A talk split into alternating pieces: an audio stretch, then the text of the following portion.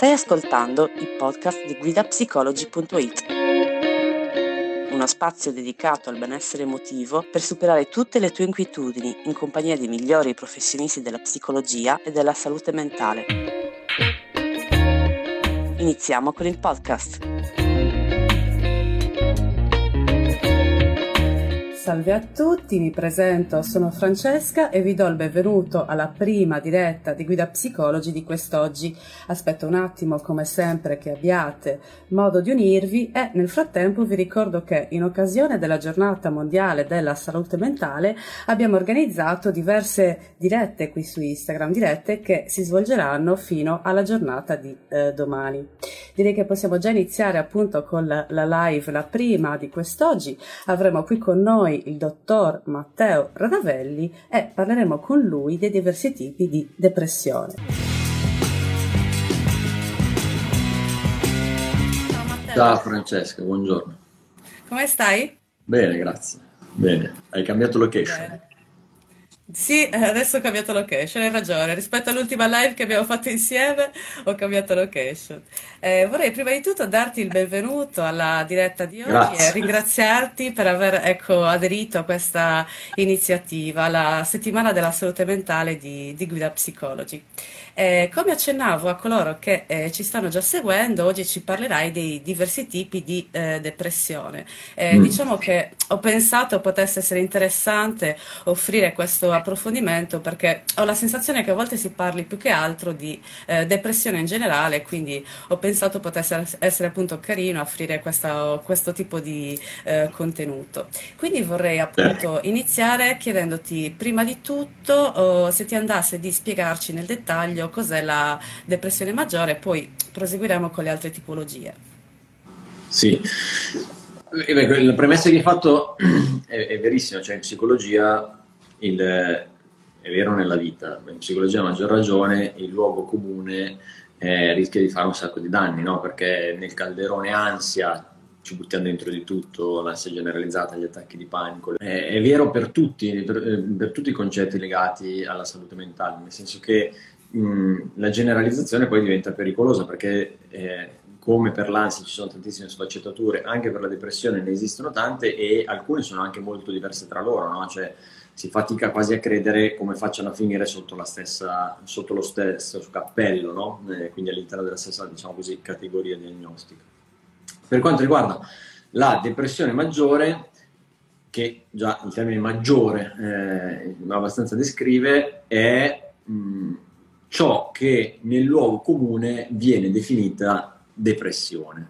Cioè, quando si parla di depressione o si dice in maniera generica depressione, si fa riferimento a quella che i manuali diagnostici invece chiamano depressione maggiore, che è anche la forma dei disturbi dell'umore, mh, diciamo, più frequente, più diffusa. Okay?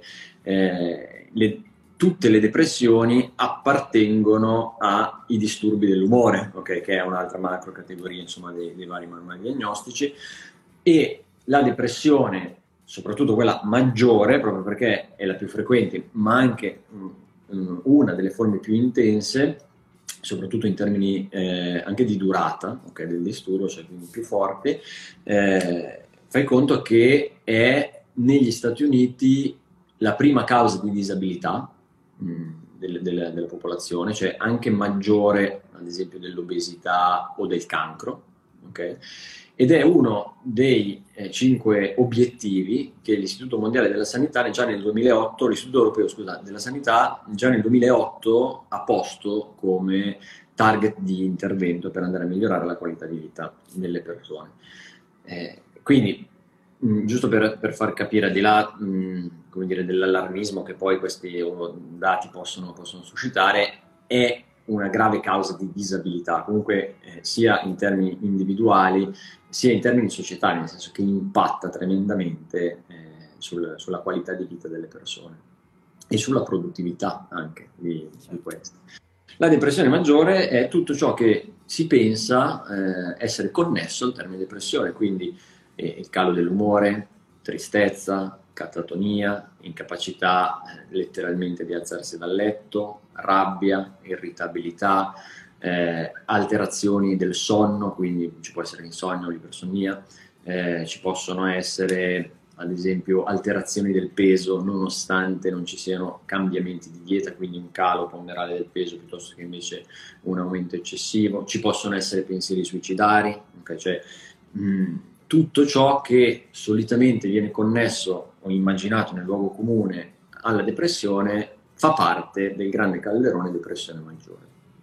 E è un disturbo, come dicevo, uno estremamente impattante, al di là dei criteri diagnostici che servono, mm, nel senso che tra tutti quelli che ho detto, tendenzialmente per riuscire a arrivare ad una diagnosi di depressione ne bastano 5 per almeno due settimane presenti in contemporanea. Poi su questi, su questi temi ho, ho, sempre il dubbio io, no? nel senso che poi, cioè, e ne segno 4, chi se ne frega, cioè nel senso, eh, va bene, da manuale diagnostico magari non rientri, però non vuol dire che tu non stia male, no? Quindi certo. cioè, l'etichetta diagnostica è sempre, è sempre strana. Ad esempio in Sardegna, non so, la, la, la, la popolazione media eh, ha 30 anni durante il mese di aprile, no? Ma perché magari ci sono gli ottantenni e sempre gli ottantenni che tengono i nipotini di due anni, certo. tre anni, quattro anni. Dividi per due, la media fa 30, ok? Ma se io... Certo. So, ho in mente Porto Cervo, cioè non so se mi sono spiegato, quindi il criterio eh, diagnostico.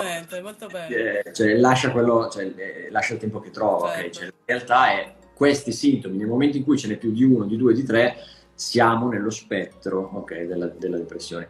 E la depressione maggiore è particolarmente complicata perché è, è molto subdola, cioè non è immediatamente diagnosticabile, perché due settimane di fatto passano in un attimo, eh, tendenzialmente possono esserci anche dei motivi, poi magari approfondendo altre cause, altri tipi di depressione eh, diventerà più chiaro il discorso che sto facendo, però mh, può durare due settimane, come un mese, come due mesi e nel 40% dei casi, giusto per dare qualche informazione, dura più di un anno e nel 15% dura più di due anni e si può presentare più volte nella vita.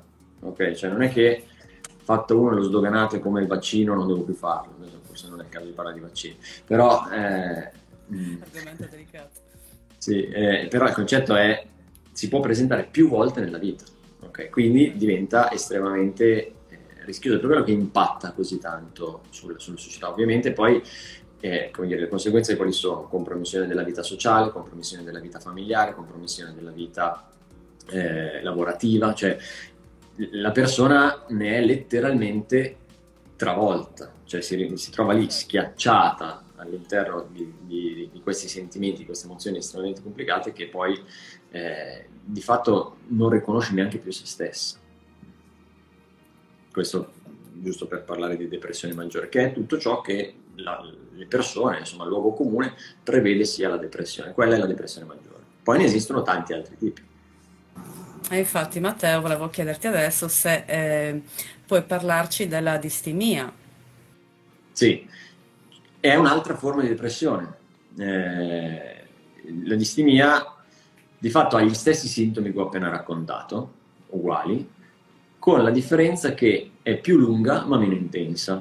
Cioè eh, il, il, ciclo distimico tendenzialmente dura un paio d'anni. Okay. I sintomi possono essere presenti in numerosità uguale, ok? Cioè, quindi possono esserci anche tutti i sintomi che ho appena raccontato, ma la loro intensità non è tale da andare a compromettere l'attività lavorativa, sociale o familiare della persona. Cioè, è come se la persona di fatto, vista dall'esterno, riuscisse a vivere, nonostante il peso che porta con sé sia enorme, molto maggiore a ciò che invece arriva da fuori, cioè dalle contingenze e dalla situazione del contesto che vive. Cioè, questa è la differenza. Poi di fatto è più lunga perché dura di base almeno due anni, ma meno intensa. Queste sono le due differenze principali e il fatto che un depresso è più facilmente individuabile a colpo d'occhio rispetto a un distimico, eh, ma eh, verosimilmente il distimico, nonostante all'apparenza riesca a portare a termine o funzioni, cioè quelle situazioni in cui dicono ho tutto, dottore, eh, ho una bella casa, una bella famiglia, una bella macchina, un bel lavoro, ma non riesco a essere felice, perché non è crisi di mezza età, non sempre perlomeno, eh, a volte è il disturbo di stimolo, cioè eh, questo, questo, peso no? Eh, che la persona si trascina nel tempo, negli anni, eh, che non gli impedisce apparentemente di vivere la sua vita, ma gliela rovina. Perfetto. Va benissimo, Matteo. Eh, adesso invece volevo chiederti di eh, approfondire il concetto di depressione reattiva.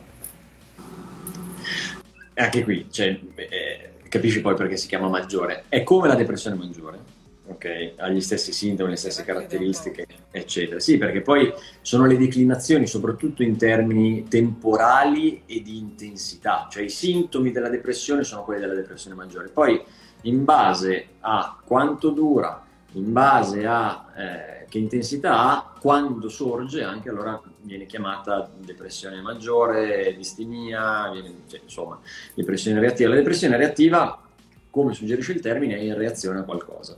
Quindi eh, di solito sono eventi sociali, mm, ad esempio un lutto, ad esempio una separazione, un divorzio, ad esempio la perdita del lavoro, o una riorganizzazione lavorativa, cioè tutti eventi che in un qualche modo alterano okay, in maniera significativa e socialmente importante l'immagine o che la persona ha di sé o quella che crede che gli altri abbiano di lui o di lei.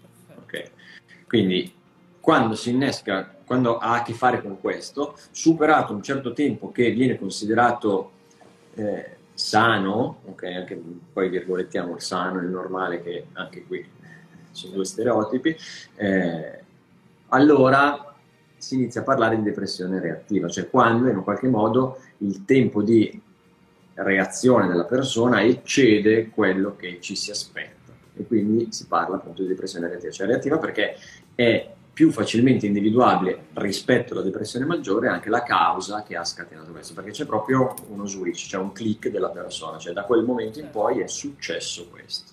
Quindi se parliamo di lutto... Un evento scatenante, diciamo, no? Sì, se parliamo di lutto magari eh, il, il, tempo stimato è di massimo sei mesi, ok, per, per riprendersi, eh, dipende dal lutto, dipende dalla persona, da tanto, da tanti fattori, tanti, tanti elementi diversi, e superati quelli allora poi uno inizia no, a poter pensare a parlare di depressione reattiva, oppure c'è un crollo maggiore rispetto a quello okay, eh, che viene considerato, mh, diciamo, eh, di, eh, dire, di reazione alla contingenza, cioè come se lo stimolo o la vicissitudine vissuta eh, non sia tale, cioè non abbia sufficiente forza da generare quell'effetto, quella reazione nella persona. Allora lì si parla di depressione reattiva. Perfetto, va benissimo Matteo. Eh, adesso vorrei invece chiederti di approfondire gentilmente il concetto di depressione mascherata o nascosta. Sì, non so se si chiama così. Eh, in inglese Io... se, tu, se tu cerchi... Okay se tu cerchi il, in inglese, in realtà la chiamano smiling depression, eh, cioè la mascherata nascosta. Eh, sì. Poi, Perché immagino non sia facilmente ecco, individuabile dall'esterno, forse una persona di cui non lo sì. diresti mai, una persona, no, non so, ipotizzo. Eh? No, so che, allora, in, vabbè, qui, poi anche lì, sempre perché l'etichetta, sì, sì, se, certo. tu vai, se, tu vai, sul manuale diagnostico, non so, il DSM, che è quello che, che, che usa qualunque operatore diciamo, di salute mentale, non la trovi cioè non c'è la depressione nascosta, esatto. cioè non esiste. Okay? E per quello che penso che in inglese si chiami smiling dep- depression, però insomma il concetto è sempre quello che eh, la persona è depressa, sa di essere depressa, ma fa di tutto per impegnarsi, insomma, per eh, non apparire come tale, non essere percepita dagli altri come tale. No? E allora a quel punto eh, cioè cerca, per quello che la chiamano smiling depression, cioè cerca di contrastare esacerbando invece altri tratti che sono in antitesi con quelli depressivi, come ad esempio il sorriso, no? o la voglia di fare, voglia di... cosa che poi si spegne, cioè a mo' di callo la maschera nel momento in cui poi eh, varco la soglia di casa. Eh, ed è abbastanza diffusa, nel senso che poi quando si parla di depressione nascosta, mascherata, smiling depression, insomma, sono tutte la stessa cosa cioè la stima va che in base poi al disturbo, che adesso è difficile andare a, a distinguere, cioè che sia depressione maggiore, che sia distimia, eccetera, o depressione reattiva, cioè tra il 14 e il 40% delle persone che hanno una diagnosi di depressione, queste, queste sono nascoste. Cioè, quindi, o che potrebbero avere una diagnosi di depressione, queste sono nascoste. Quindi, diciamo, la, la smiling depression eh, impatta appunto tra il 14 e il 40% in base poi a qual è il tipo di depressione che si è sviluppato. Questo perché c'è tutta una paura, eh, premesso che i sintomi sono quelli che ho già detto, legata al valore, cioè all'imbarazzo di chiedere aiuto, alla volontà di farsi mh, anche aiutare o mostrare deboli, la paura di essere vessati, mh, quindi non solo non ottenere l'aiuto, ma che l'altro a cui lo si chiede lo utilizzi, utilizzi la propria debolezza a proprio favore, la debolezza di chi chiede aiuto a proprio favore, eh, piuttosto che la perdita dell'immagine che si crede che gli altri abbiano di sé, insomma ci sono tanti aspetti per cui poi viene agita questa, questa smiling depression, dove la persona di fatto ne è consapevole, okay? perché si rende conto che non, sta più vivendo la vita per come vorrebbe, esatto, però eh, poi il risultato è questo qui, che non sempre è facile poi andare a diagnosticare, perché sono le stesse persone che poi rifiutano l'aiuto. Grande problema, certo. Eh, abbiamo poi invece eh, l'ultimo tipo di depressione eh, che vorrei ci spiegassi, ovvero la depressione postpartum. Questa è un'altra cosa, i sintomi sono gli stessi. Mm, ah, qua c'è, un, c'è un, veramente un casino, eh, nel senso di, di okay. informazione, nel senso che mm, cioè, ci, sono, ci sono tante informazioni un po' così, un po' randomiche il termine qui è usato super impropriamente, ancora più di depressione se vogliamo. Allora, partiamo da questo. Solitamente la depressione, la depressione postpartum, che ha tutte quelle caratteristiche che già sappiamo dalla depressione maggiore, avviene o si sviluppa, anche se poi può durare per più tempo, eh, tra la sesta e la dodicesima settimana. Ok? okay. Dopo il parto, ovviamente. Certo. Eh, I sintomi sono quelli lì. Ha tante linee di confine, cioè perché è una terra di mezzo tra quello che si chiama tecnicamente baby blues, ma solitamente viene eh, confuso con la depressione postpartum, e dall'altro lato, invece, sul continuum, diciamo, sul confine più grave, con la psicosi puerperale, okay? che talvolta viene chiamata eh, depressione postpartum. La depressione postpartum è quella roba lì che sta in mezzo, okay? cioè tra il baby blues e la, la, la psicosi puerperale. La psicosi puerperale è una malattia psichiatrica, cioè è una psicosi, ok? Cioè, mh, nel senso eh, è piena la cronaca nera di, di episodi drammatici, no? dove c'è mh, una violenza fisica, eh, ad esempio della madre nei confronti del bambino, okay? e poi talvolta anche nei confronti di sé. Come anche tante volte mh, quando la mamma la si vede in un qualche modo malinconica, in un qualche modo triste, in un qualche modo mh, giù di morale, nonostante si pensa che dovrebbe essere felice perché è appena nato un bambino, ma questo tendenzialmente è prima delle, eh, delle sei settimane dopo, dopo, la nascita, quindi avviene tra l'una e la sei, diciamo, la settimana 1 e la settimana 6, dove la mamma si riorganizza e poi mh, è contenta, ma dall'altro lato è anche schiacciata, no? Cioè il parto, le fatiche del parto, l'ansia del parto, il dolore talvolta, le complicazioni, tutta l'esperienza di allattamento, non allattamento, cambio del pannolino, che cosa succede, eh, adesso il bambino che si attacca a cozza, non dorme, cioè, ah, è depressa, avrà o del baby blues o semplicemente è al primo figlio, okay? cioè nel senso, esatto. no, non voglio banalizzare, però eh, cioè, eh, molto spesso quando si vede una mamma in difficoltà partono e si dice la ah, depressione postpartum. No, ok, ci può essere baby blues o come ci possono essere situazioni più gravi di depressione maggiore. Poi, di, scusa, di psicosi puerperale. Poi la depressione postpartum, nonostante venga sviluppata in questa fase, ok, 6-12 settimane, poi può durare di più, ok, cioè può durare anche un anno, soprattutto se poi non viene curata. Quindi se viene di conseguenza sottovalutata, si entra in una routine per cui sì, ma poi lo faccio, perché poi c'è anche la tendenza a mettere l'altro, tendenzialmente il neonato, davanti a sé, e, e viene lasciata lì. Okay? E allora certo. di fatto diventa una depressione, si trasforma eh, in altre fa- potenziali forme di depressione, eccetera, eccetera. No? E quindi tutto innescato lì. Questa è la certo. depressione post-partum, cioè è quella fase in cui poi ci sono insonnia, alterazioni del peso, irritabilità, eh, quelle, eh, tutti quei sintomi insomma, che, che, che, ho già raccontato prima. Perfetto, va benissimo Matteo. Allora, adesso che hai chiarito molto bene, ecco, hai spiegato molto bene le diverse tipologie di depressione, vorrei un attimo fare riferimento alla- all'attualità, ovvero vorrei sapere dal tuo punto di vista qual è stato l'impatto della crisi sanitaria sui casi di, de- di depressione, perché diciamo, secondo molti studi sarebbero aumentati, anche secondo la tua esperienza, ovviamente. Allora, non penso che la crisi sanitaria sia finita eh, nel senso che ci siamo in pieno e, ed è difficile, cioè certo. possiamo fare una valutazione itinere, però non, non è detto che eh, insomma, i dati sono da aggiornare. Esatto, c'è chi parla mh, di un aumento di 5 volte tanto in caso di depressione, mh, c'è chi eh, insomma, dice che questa cosa si è sviluppata eh, soprattutto in alcune fasce d'età, ci sono tante idee diverse, poi in base a uno cosa cerca su Google sicuramente qualcosa trova a supporto della propria tesi.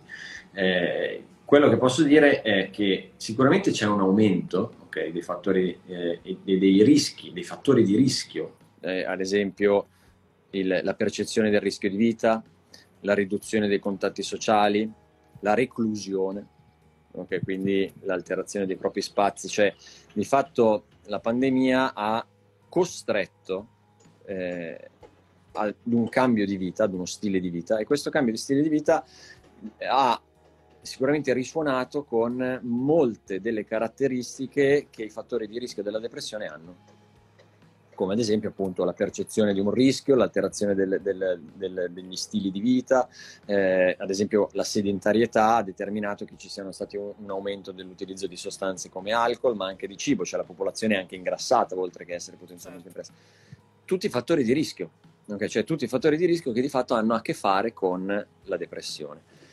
Allora sì, cioè, sicuramente c'è stato un aumento di casi e questa cosa ha esposto anche potenziali invece generazioni che si sono viste in alcuni momenti del ciclo di vita private di alcune possibilità. Cioè, ad esempio, oltre ad essere aumentato il caso, il numero di casi, e io non posso stimare quanto è aumentato, okay. secondo me aumenterà più in là, anche perché la depressione non è una cosa che si sviluppa dall'oggi al domani, per questo dico non è ancora finita, però sicuramente ci sono state delle deprivazioni importanti, se pensiamo eh, a adolescenti, tardoscenti e giovani adulti, anche qui il confine spesso è labile, loro eh, hanno subito un incremento maggiore dei casi di depressione come generazione o generazioni, certo. okay? proprio perché la pandemia, oltre a suscitare e generare i fattori di rischio tipici della depressione, ha collimato malissimo con eh, i, i, propri i bisogni di quel momento, di quella, di quella tappa di vita, di quella fase evolutiva.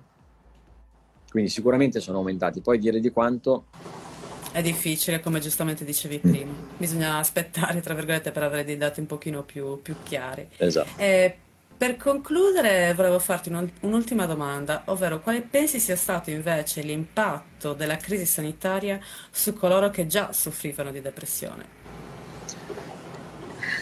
Altri fattori di rischio, cioè... Eh, Ulteriori.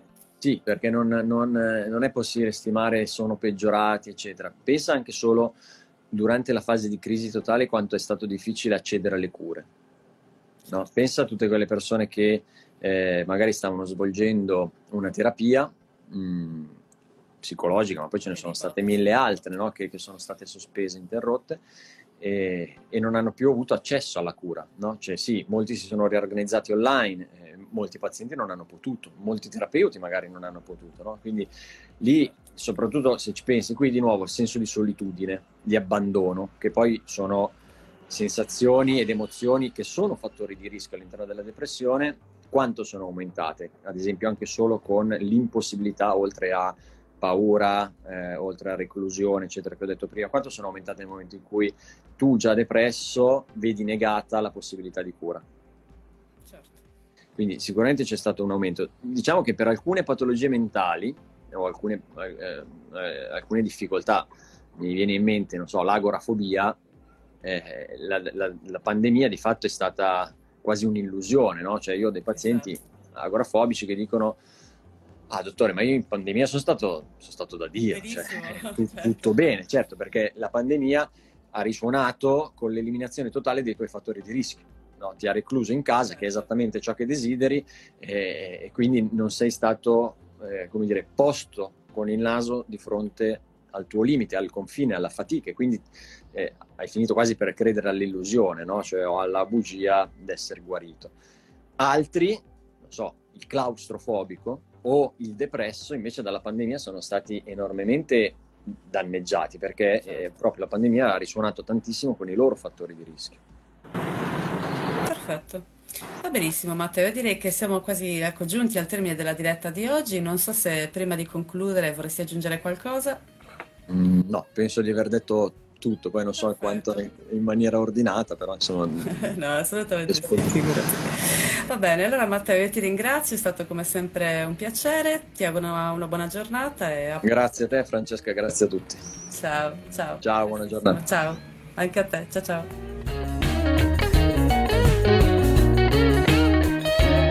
Speriamo che il podcast di oggi ti sia piaciuto. Ricorda che tutti questi temi sono disponibili sul nostro portale web guidapsicology.it. Inoltre puoi vedere il video completo sull'Instagram TV di Guida Psicology. Al prossimo podcast!